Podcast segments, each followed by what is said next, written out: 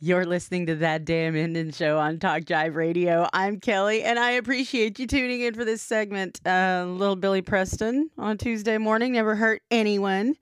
Um, Tuesday brunchish. It's not even really morning on some places, but it's morning here. So there you go.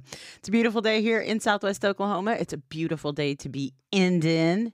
Got to celebrate our Indianness every day, especially especially like when you I don't I don't know if it's the same way for for other ethnicities or groups, but when you're Indian and you wake up and it's a beautiful morning, especially like in the fall or like in in the springtime, like you get out and you just you feel like you're one with nature and with the earth and you inhale really deeply whatever you're inhaling, and it's awesome. I don't know if it's that way for anybody else, but some days, some days you just wake up and it's like the Creator and Mother Earth are want they want you to feel your Indianness.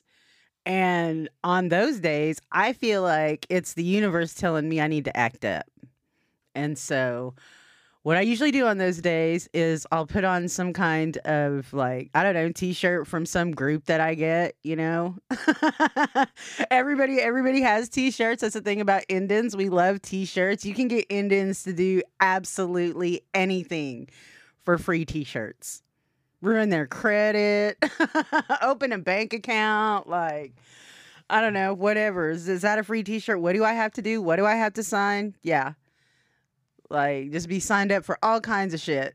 but as long as you got the free t-shirt, don't don't even don't have no kind of of of uh you know, dealings or anything with that company, but you got a t-shirt and that's what matters. That's why I have a billion t-shirts right now.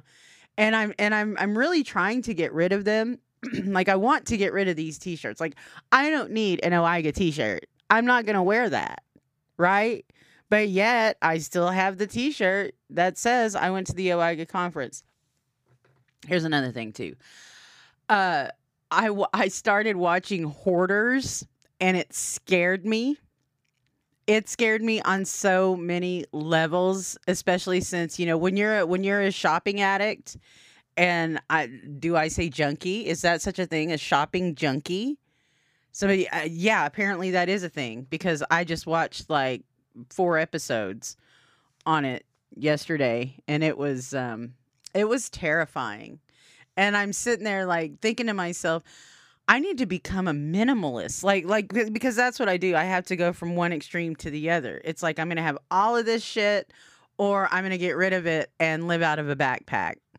Which I couldn't even fit as many shoes as I would need in a backpack. So I'd probably have to have like some kind of rolling luggage set and somebody to drag it along. so that's probably not going to work for me the whole minimalist thing. However, however, I don't think that there's anything wrong with downsizing. And one of the things that struck me about the whole hoarders episodes and like watching um this, you know, that's a that's a real disorder. Like that is a that is a compulsion for a lot of people. And it's like I said, I couldn't help but think of myself and and just think of a lot of people and especially for Indians, like Indians, we know a lot of hoarders.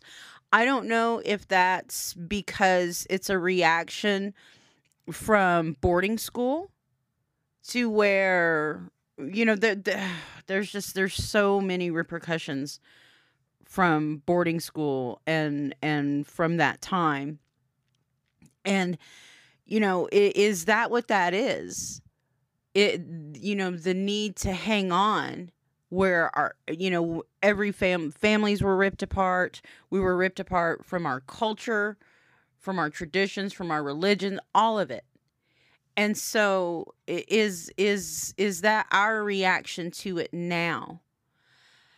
Um I don't know, but I mean there are a lot of older natives who who are very very much in that frame of mind. And it's like i said it, it just it's really it's scary to think about. And and you know one of the episodes i watched yesterday it was this woman who collected victorian items like from the victorian era or whatever and she was trying to give this stuff away and i guess that's part of it is giving stuff away.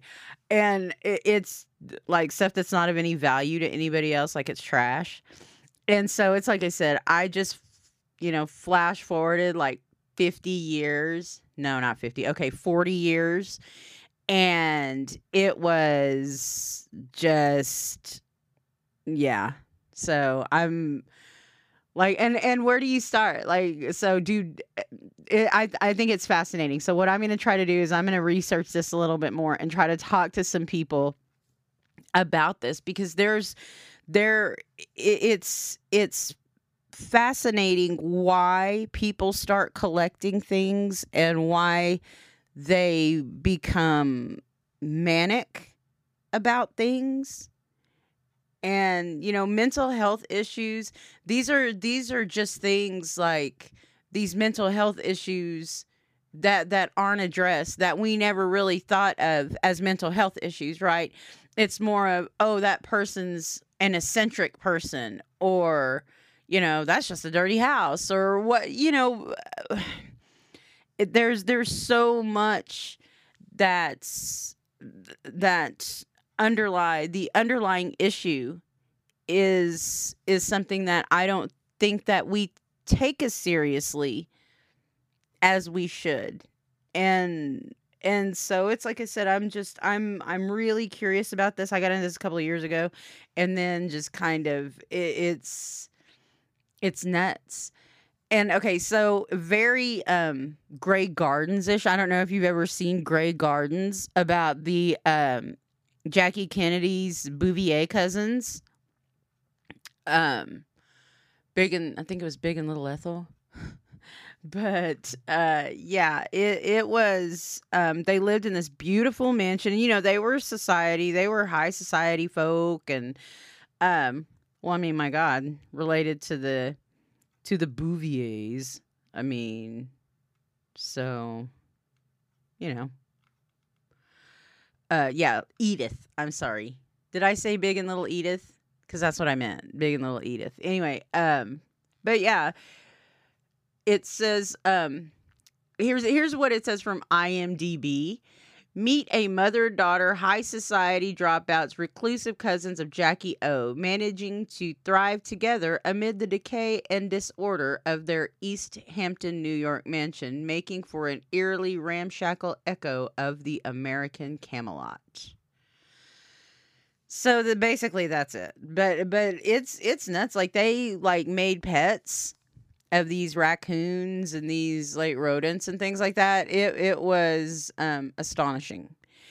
And and so i i wonder like especially with indians i i do we even we talk about so little as it is anyway but as indians do we do we acknowledge this or do we just wait it out until the person dies and say, okay, well, we're just going to toss all this or we're going to bulldoze a house or we're just going to let it sit here and rot and everything is just going to fall apart? I mean, we see that a lot especially here in in southwest oklahoma especially in oklahoma here in indian country in oklahoma uh, we see so many dilapidated houses, um, houses that have been burned out, houses that that are just skeletons of their former selves.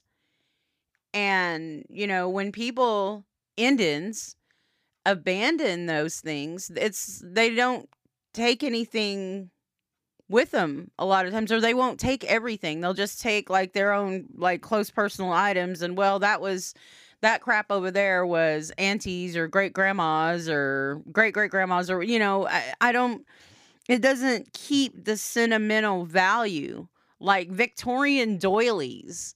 Like those those doilies might have meant something to my great grandma but to my nieces or whatever like uh, how do you make people like say, "Oh, those are those are my great great grandma's doilies."